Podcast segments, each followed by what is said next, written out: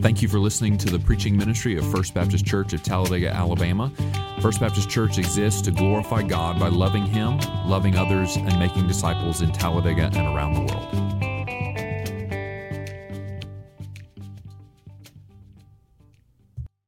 If you have your Bibles with you this morning, will you join me again in the book of Romans, chapter 1?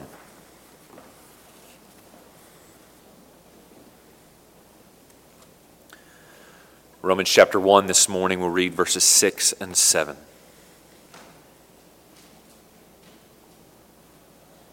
Including you, who are called to belong to Jesus Christ, to all those in Rome who are loved by God and called to be saints. Grace to you and peace from God our Father and the Lord Jesus Christ. Let's pray together. Heavenly Father, as we bow before you now, it is our prayer that you would now speak to us through the reading and the preaching of your word. Father, even as we have just read this passage and already see sort of where we're headed this morning, I know and am keenly aware this morning that I am insufficient for this task, as ever. But Father, your word is all sufficient to accomplish the purpose for which you send it forth. So we trust you. We trust the authority of your word. We trust the power of your Holy Spirit working through your word and its preaching. And we submit now to you and your spirit and your word. Lord, would you convict us where we need to be convicted? Would you challenge us where we need to be challenged? Would you encourage us where we need to be encouraged? Would you remind us of truths of which we need to be reminded even this morning? Father, we pray that as you speak to us, you would give us ears to hear, minds to understand, and hearts to obey. Use me now as your mouthpiece. Fill my mouth with your words and not my own. We, your people, pray all of these things, knowing that we need to hear from you. We pray them in Christ's name. Amen. You may be seated.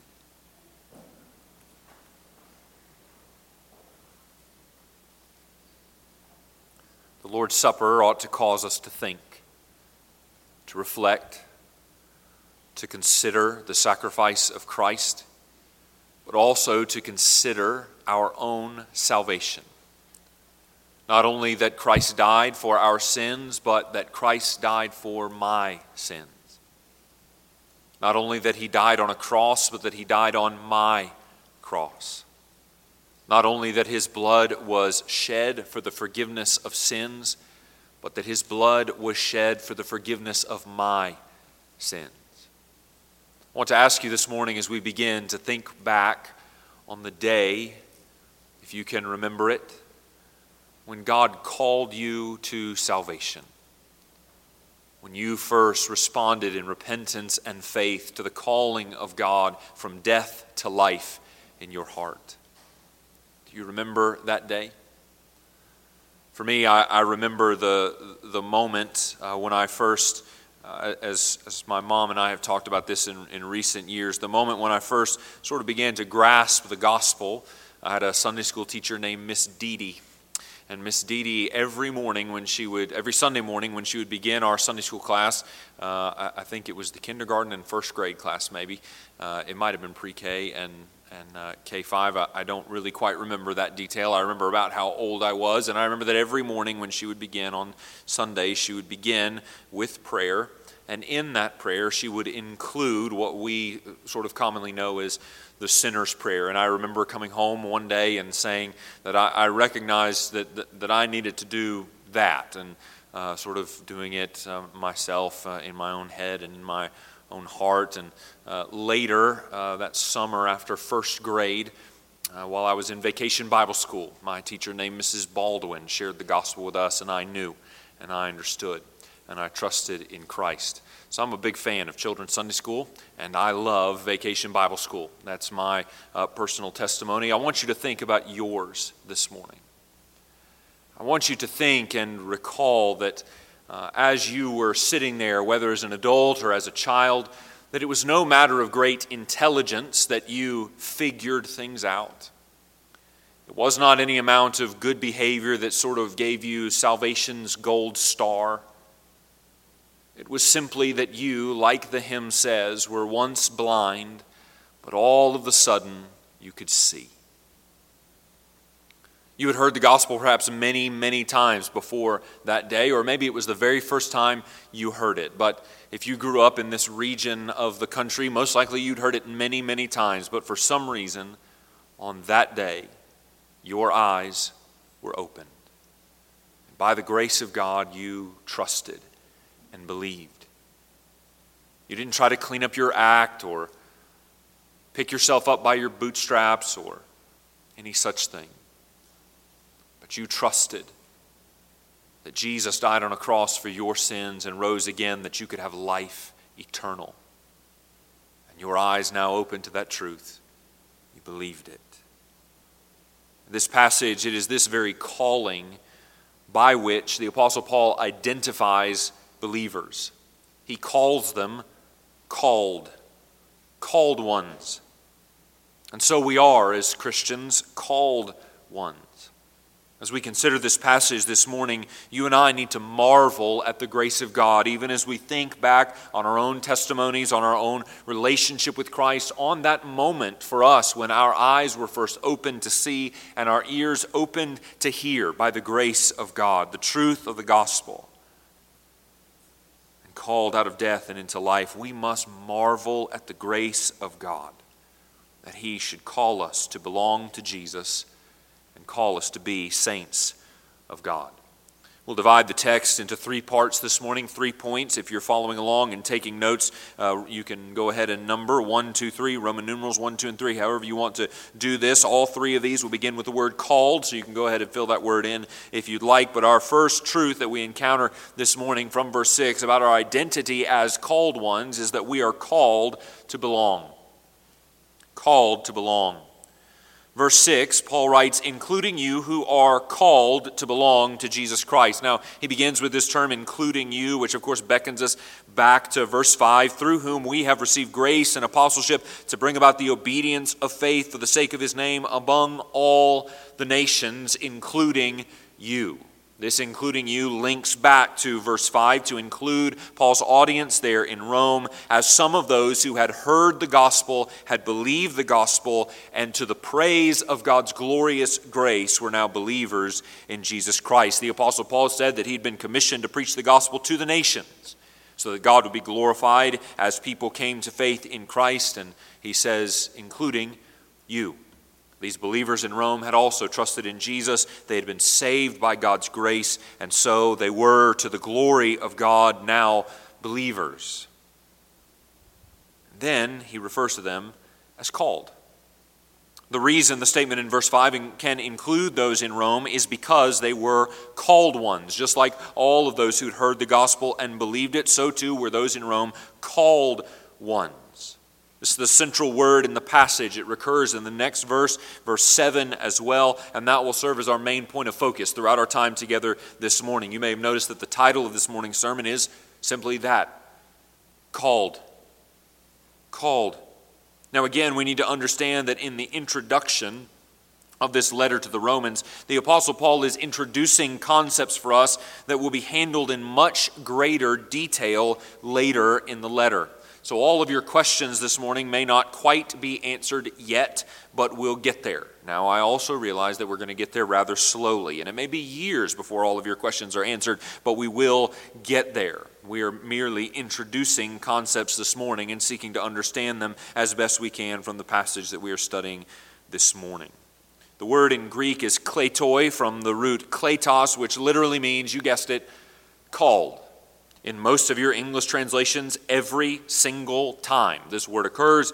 It is translated to our English word called. That's what it means. It's straightforward, it's rather simple. This is not one of those words where we would say we don't quite have an English word sufficient or equivalent to sort of grasp exactly what we're talking about. No, this pretty much sums it up. You are called. Sometimes this word is used in Scripture to refer to the calling of an apostle. Paul uses this about his own calling as an apostle, but again, most of the time, the word is used to identify believers, as is the case here, and to identify believers as those who have been called to salvation by the grace of God. Perhaps the most telling and revealing passage that gives us a clear example of what the Apostle Paul is talking about here and how he is using this word is found in Revelation chapter 17, verse 14. If you've got your Bible still open, I hope you do. Go almost all the way to the right to the book of Revelation, chapter 17, and verse 14. And if you hit the table of contents, you've gone a little too far. Revelation chapter 17, verse 14 says this about believers, about the saints of God. They, believe, or excuse me, they, that is, those coming against God, those enemies of God, they will make war on the Lamb, and the Lamb will conquer them, for he is Lord of lords and King of kings, and those with him, so believers now, are called and chosen and faithful. All three of those are weighty words. All three of those words are used to describe, to identify Christians, to identify saints, to identify believers in Jesus, followers of Jesus, disciples of Jesus, called and chosen and faithful. Throughout the scripture, this word called is used to identify Christians. And it is used that way because believers believe because they have been called. So you and I, as believers in Jesus Christ, can be identified this way as called ones. You, Christian, are a Christian because you have been called. It is who you are. It is your very identity. That's why Paul uses it as an identifying statement here. You are who you are in Jesus Christ because you were called. You have been called out of sin and into righteousness. You have been called out of death and into life. You've been called out of blindness and into sight. You've been called out of darkness and into marvelous light. You have been called by the grace of God out of lostness and into salvation. And there, there, are, there are two, keys, two key realities about this call that we'll understand better later in this letter, later in our study of the book of Romans, that we need to introduce them now. This call is both what we would call unconditional and effectual. Both of those are terms you may or may not be familiar with, uh, but we'll walk through both of them fairly briefly. The second one we'll spend a little more time on. This call is unconditional, first of all. That means that this call of God to salvation is by grace and grace alone. In Latin, we say sola gratia, by grace alone. That means it is not based on you meeting any condition of worthiness or deservedness. It is freely a gift of God's grace. And praise the Lord that it is. Because if there were any condition, any condition that I needed to meet in order to be saved, first of all, it would not be a free gift. But second of all, and more alarmingly, I would never, ever meet it. If God were to attach any condition that I needed to meet, any standard I needed to conform to, any list of things I needed to accomplish in order to be saved, it would not be grace, and I would not meet that standard. But praise God, this calling from lostness and sin and death and darkness and into salvation and life and light is by grace alone, unconditional, upon me meeting any condition. We find this truth in the previous verse. We find this truth in the next verse. We find this truth throughout the book of Romans. We find this truth throughout the scriptures. That praise God, your calling to salvation is freely given, without condition.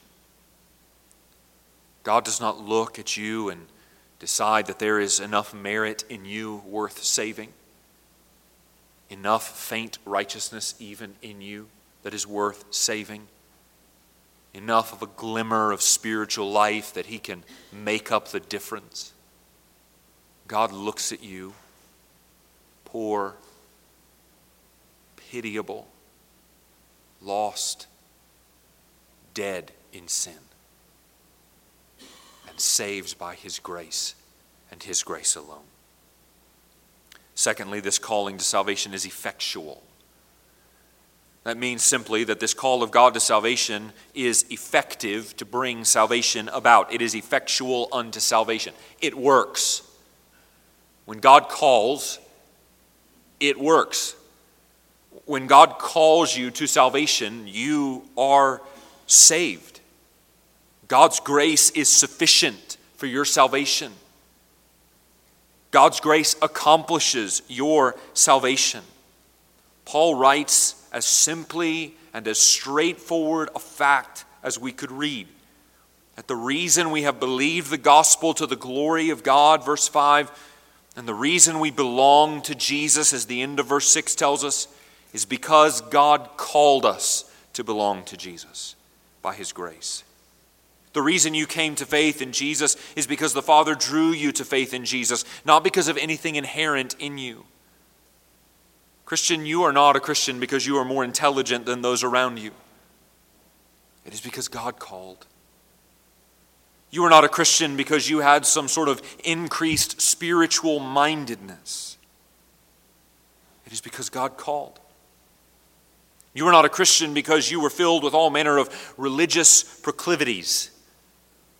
It is because God called. You are not a Christian because of any manner of self righteousness within you. It is because God called. He has done this, He has saved you. In John 6:44, Jesus writes this about as bluntly as we could read it. Go back to the left if you're in Romans and go way to the left if you were still in Revelation. John chapter 6 verse 44. You may be familiar with this simple, straightforward statement from Jesus describing this calling. John 6:44.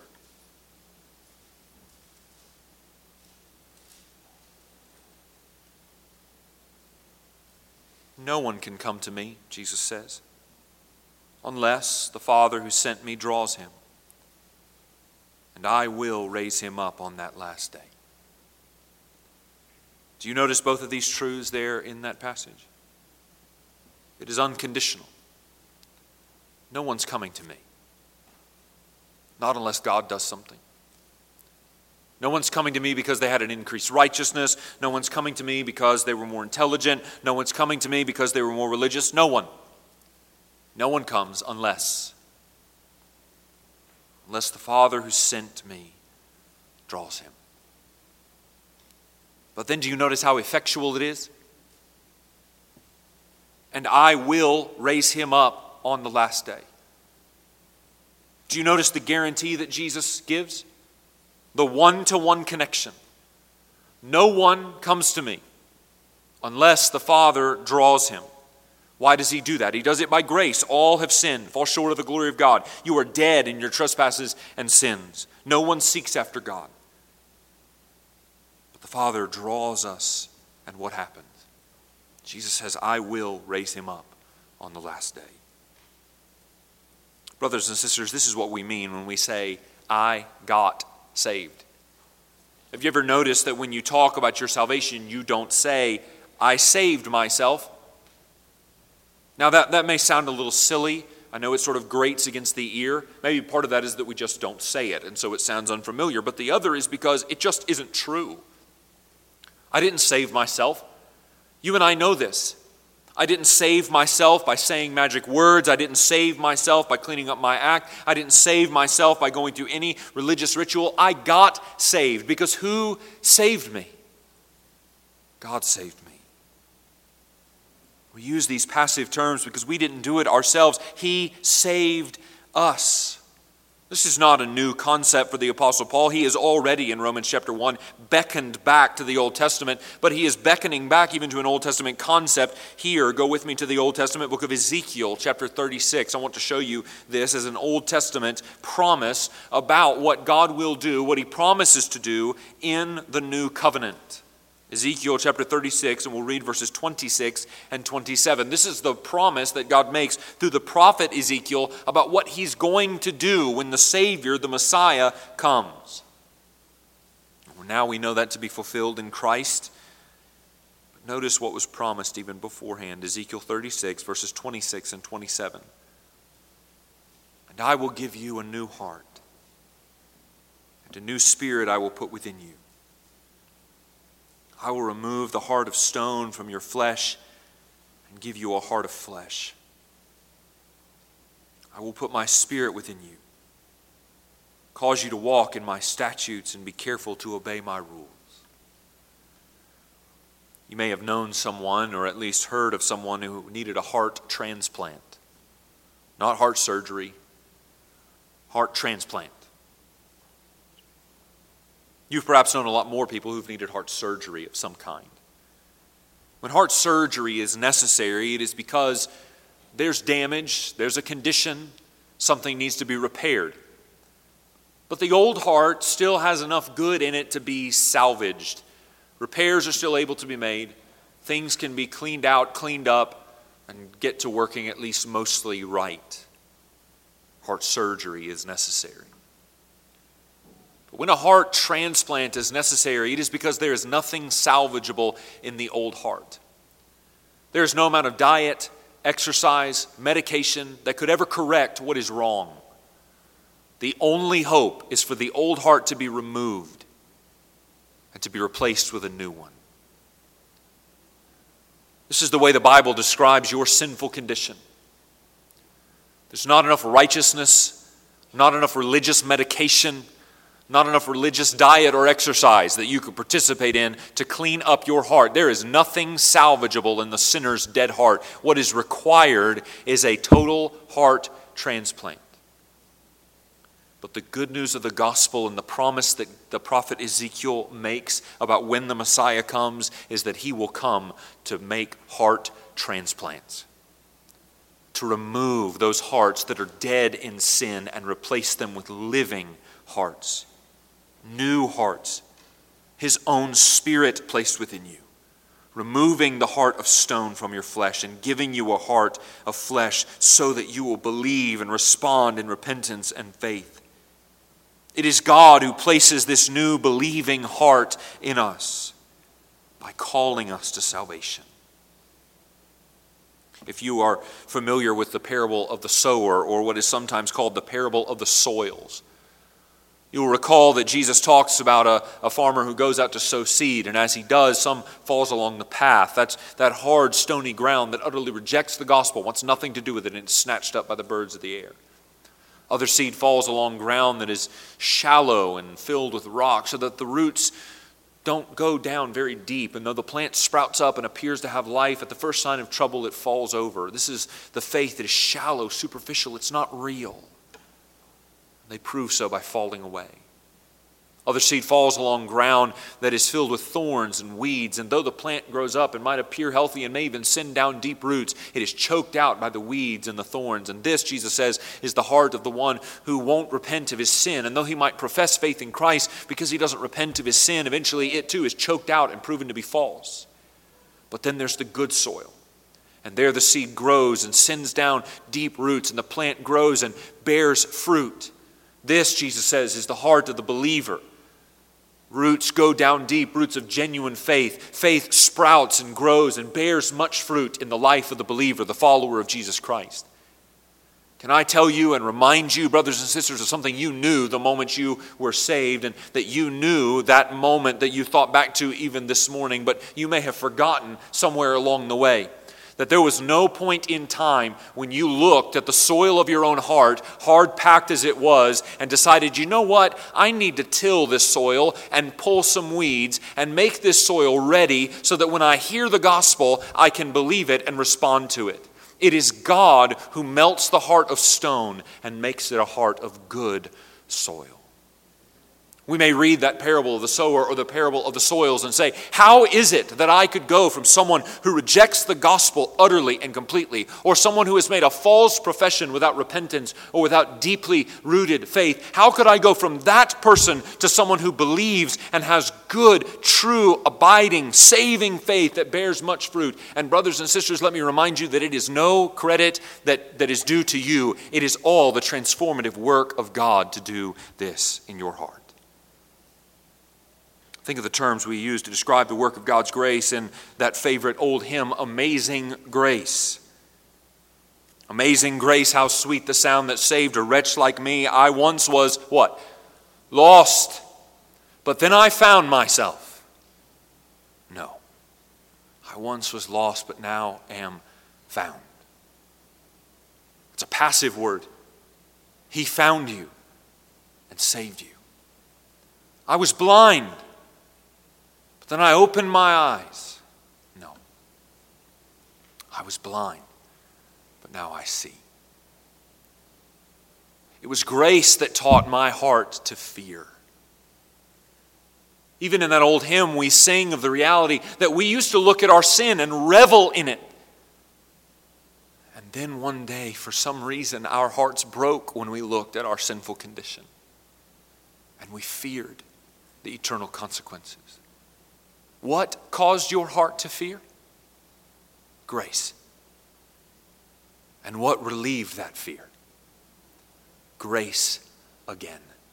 My fears relieved. You cannot answer unless you are called. But may I remind you that a dead man cannot answer unless that call brings with it life. Think back to the account of Lazarus dead in the tomb. Jesus is warned that by now his body stinks. He's been dead for days. But Jesus, seeing the weeping of his friends and himself even shedding tears, approaches the tomb and says, Lazarus, come forth. In that account, we do not read of someone who was lying dead in a tomb who decided that when he heard Jesus calling, he would wake himself up from death and walk out of the tomb we read of a dead man who, when Jesus called, was able to walk out because that call brought life where there was none. So too, Christian, you were dead in the tomb of sin. Days dead since birth. Jesus approached the doorway of your tomb and did not say, If you would like to be saved, repeat after me. If you would like to save yourself, clean up your act. If you would like things to go better, try harder next time. Jesus approached the doorway where you were entombed in your sin and said, Come forth and his call brought life to a dead sinner. Specifically, we are told that believers are called to belong to Jesus Christ. That call to salvation comes from the Father, and having been called by the Father, we now belong to Jesus. We are His own. In John 6, 37 through 40, Jesus himself describes it this way All that the Father gives me will come to me. And whoever comes to me, I will not, I will never, Jesus says, cast out. When God calls, we belong to Jesus. And he will not cast us out. Jesus continues, For I have come down from heaven not to do my own will, but the will of him who sent me. And this is the will of him who sent me, that I should lose nothing of all he has given me, but raise it up on the last day. For this is the will of my Father, that everyone who looks on the Son and believes in him should have eternal life. And I will raise him up on the last day. Do you see God's grace overflowing abundantly from what Jesus is saying? You were once dead in your trespasses and sins, but by the grace of God and only the grace of God, He called you to life out of sin. And He called you to respond in belief and faith and repentance in Jesus. And having heard his call and having been brought to life miraculously by his call, so you believed and repented and trusted. And Jesus says, Now you are mine, and I will keep you unto the end. You are his now. You have been called to belong to Jesus. You have been called to follow after Jesus. You have been called to worship Jesus. You have been called to be Jesus' own sheep. You've been called to be His. Following the statement of identity as called, there are two more descriptive statements that are also given identifying the Christians in Rome and by extension all believers. We are loved by God and called to be saints. So let's talk, secondly, about what it means to be called by love. We've been called to belong. We are called by love. Look at the first half of verse 7, which says, To all those in Rome who are loved by God. The call of God to salvation is rooted in his love for us and only in his love for us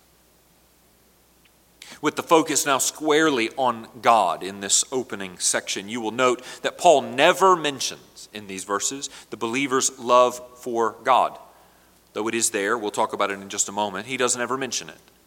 He doesn't identify them as the ones who love God, he identifies them as those beloved of God. Because what becomes critical in their identity, what has made them who they are, is that God has loved them. The call of God to salvation comes to us not because we are lovely, but because God loves us, because we are beloved of Him. It comes only because of His undeserved love for us. 1 John 3 1 says, See what kind of love the Father has given to us, that we should be called children of God. And so we are. It is God's love alone that is the sufficient basis for our calling to salvation. We might ask next, we ought to ask next, why has He called me? If we say that Jesus stood at the doorway of our hearts and, like he did to Lazarus, commanded that a dead sinner should come forth, that his call brought with it life, spiritual life, as he beckoned us to repentance and faith. And if we say, as we should, that this calling comes only by His grace, we might ask, why? Why would God look at me and decide to call me?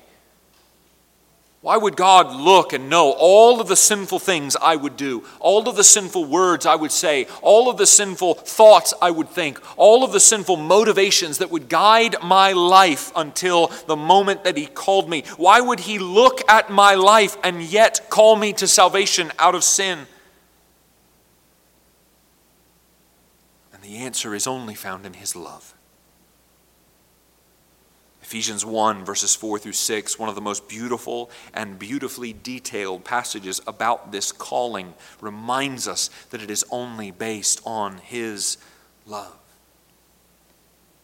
Even as He chose us in Him before the foundation of the world, that we should be holy and blameless before Him in love he predestined us for adoption as sons through Jesus Christ, according to the purpose of His will, to the praise of His glorious grace with which He has blessed us in the Beloved. Do you notice the word that becomes the climax of that theological explanation of God's miraculous, gracious call to salvation? It is the word love. What results from our hearts then is a love for God that results from His love for us. He has called us only because He loves us. And now we love him because he first loved us. This is what John writes in 1 John 4:19. You know it. We love because he first loved us. Can I remind you brothers and sisters of a joyous truth? That even your salvation finds its basis not in your love for him but in his love for you. But if your salvation were based entirely on your love for Him, you would still be lost. But we love Him because He first loved us. We were blind and hateful and sinful and rebellious. But He made us to see and called us His own and made us alive. And having loved us, he taught us to love Him. His love for us is undeserved in its very definition,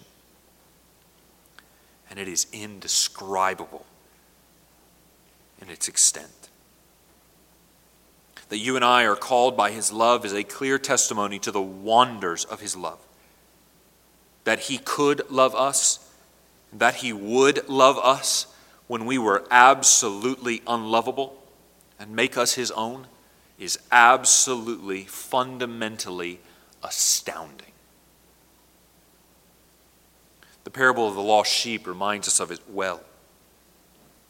The parable of the lost sheep demonstrates the love of God for us. You remember the parable. Jesus said there's a shepherd who left 99 of his sheep in the fold and went after one who was lost.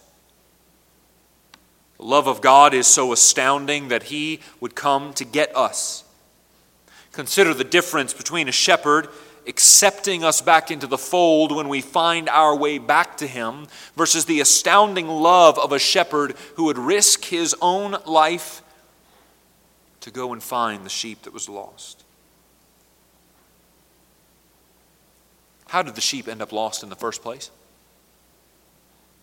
We must believe, based on the parable and based even on the character of Christ as we see him reflected in the parable, that it was not because of the carelessness of the shepherd. It was not as if this were, it's not described as a wild sheep that had sort of always been out there and Jesus was just, the shepherd was just made aware of it and goes to get it. It's a lost sheep. It belongs to him, but it's not where it's supposed to be. How does that happen? Not because of the carelessness of the shepherd, but because of the rebelliousness of the sheep. It is because the sheep did not follow. It is because the sheep went his own way. It is because the sheep would not listen to the voice of the shepherd. And again, as you think about yourself in the shoes, as it were, of that sheep, remember that that was you. That was you. The reason you were lost was not because your shepherd was careless, it was because you were rebellious. It's because you didn't want to be in the fold, you wanted to be in the world. You didn't want to listen to the voice of your shepherd. You wanted to listen to your own sheepish voice in your sheepish head and go your own sheepish way. You listen to the flesh and its lusts. You listen to the allure of the world. The shepherd's love for you was so astounding that even in your rebelliousness, lost though you were because of your own rebellious heart, he did not sit back at the sheep pen and say, Well, if he finds his way back, I'll take him in, which would have been love astounding enough. But he came and rescued you because he loved you. Because he loved you. Lastly, we are called to be saints. The same verb, called, is used again. This time the word saints is added at the end of verse 7 and called to be saints. It describes the state to which we have been called. The word here literally means holy ones or set apart ones. Now, colloquially, we sort of use the word saint, don't we, to describe what uh, one teenager one time called super Christians. These are people who are sort of above and beyond.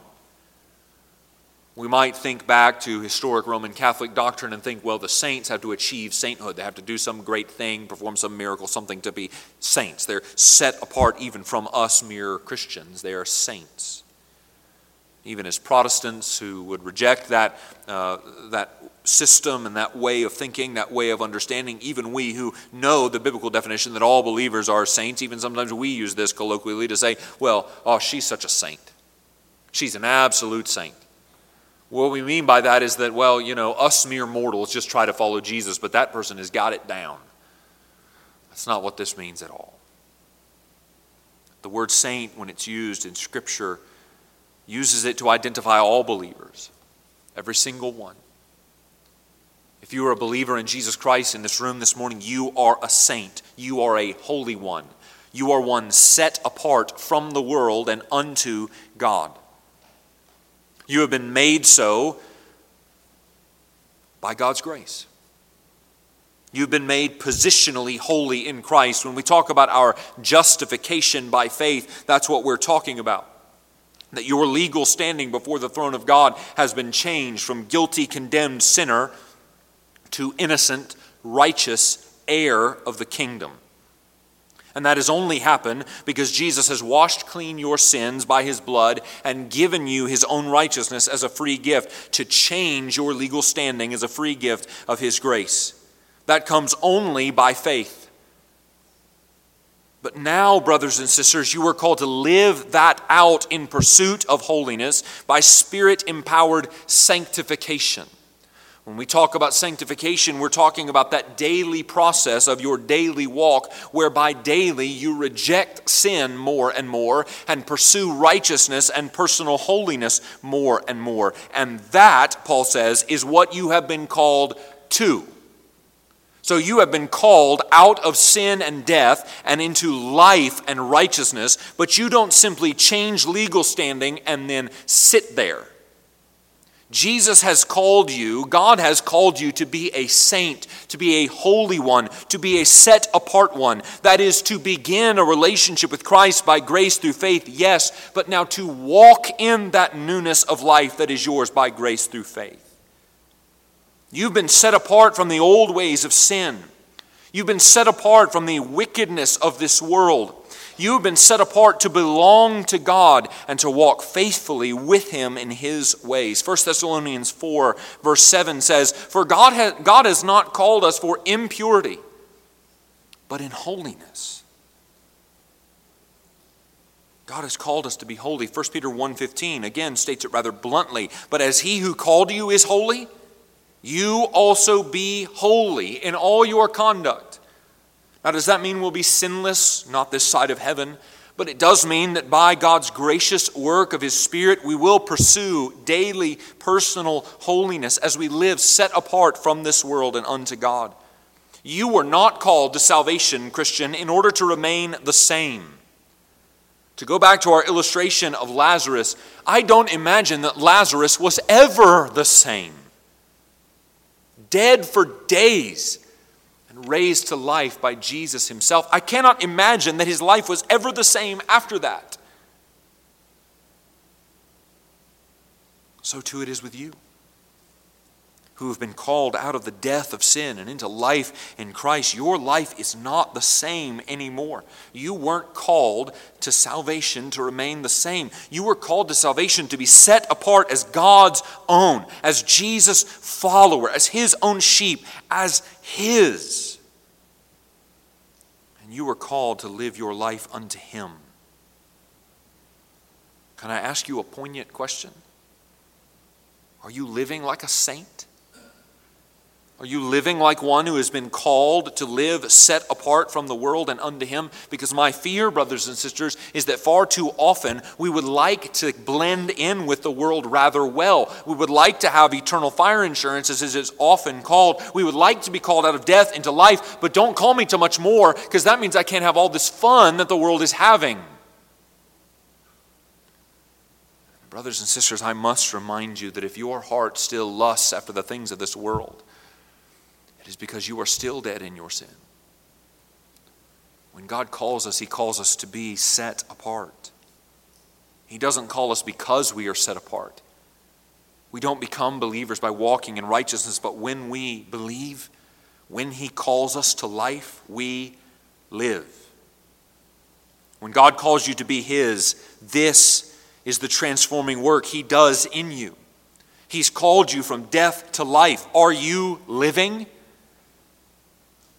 Are you spiritually alive and living out that spiritual life? Paul concludes in the final portion of verse 7, and we'll conclude there as well grace to you and peace from God our Father and the Lord Jesus Christ. This is a fairly traditional greeting. As he concludes his introduction and prepares to move us into the first dialogue, the first discussion it's a familiar greeting to us. If you've read any of the, the epistles, you're familiar with even some of this very same phrasing. But in this fairly standard greeting, we are met with and reminded of some important truths, some important reminders even about the critical concepts that we've looked at in these two verses. We're reminded that grace is the basis of our calling to salvation, that it is a free gift. Maybe you're here this morning and for the first time you walked in here blind, but now you see. Grace has taught your heart to fear. And you see your sinfulness and wonder, what must I do to be saved? Salvation is available to you as a free gift by grace alone. God does not say you have to do this, this, and this, and this, and this to earn it. He calls and He saves, and He does it freely. We are reminded that peace is the result of our salvation. Paul is communicating here more than just the absence of conflict. It's a wholeness, a complete harmony in life, and specifically now, life lived in relationship with God as opposed to the enmity we used to have with Him. Romans 5 1, we'll talk about this later. Therefore, since we have been justified by faith, we have peace with God through our Lord Jesus Christ. You were once a rebel against His kingdom, an enemy of His, deserving of condemnation disregarding his law, and spitting in the face of his holiness, deciding to go your own way. But by his gracious calling, he has made peace. We are reminded that the source of our calling is God the Father, who by his grace, well, calls us. You'll note that Paul's introduction doesn't make much of the reader at all, but it makes much of God.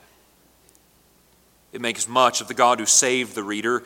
He does the same thing in Ephesians 1. We read some of Ephesians 1 a moment ago. Blessed be the God and Father of our Lord Jesus Christ, who has blessed us in Christ with every spiritual blessing in heavenly places. Before he launches into that passage that we read that details theologically and yet almost in song the grace of God to save, Paul cries out, Blessed be the God and Father of our Lord Jesus Christ. Later in Ephesians 2, when he talks about us being dead in our sins and God's grace to save us, immediately after saying that you were dead in your trespasses and sins, worthy of condemnation, as were we all, he says, But God, being rich in mercy, because of the great love with which he loved us, even when we were dead in our trespasses, made us alive together with Christ. By grace you have been saved. God is the source of your calling and salvation. And finally, we're, we are reminded here that the Lord Jesus Christ is the means of our salvation. We celebrated that in partaking of the Lord's Supper just this morning. The means of your salvation and mine is not our own work. It's not our attempts at good works. It's not our self righteous thoughts about our own works. It is only the atoning work of Jesus Christ on the cross. The means of your salvation is Jesus' own work. And all there is for you to do is to believe and to trust. In his broken body, having, having taken your place, in his blood shed for the atonement of your sins, Jesus has done all the work necessary for your salvation. And having completed that work, he cried out, It is finished, so that he and his work upon the cross are the means of our salvation.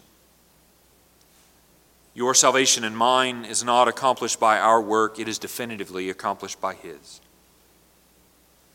So when you and I consider God's gracious call upon our lives to bring us out of death and sin and into life in Christ, we, brothers and sisters, cannot but marvel at His grace. Perhaps some of you here today need to respond to that gracious call in repentance and faith. Others of you this morning have responded. You've trusted. You are alive today because God called. May I invite you to worship Him in thankfulness and praise. Let's pray together.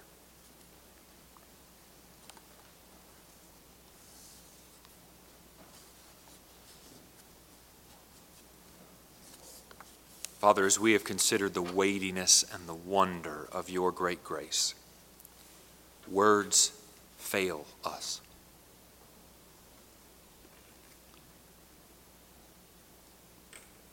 Perhaps no other words are sufficient. Then thank you. all praise to you, the God of our salvation. We praise you for what you have done in calling us from death to life by your grace, in saving us, sinners though we were.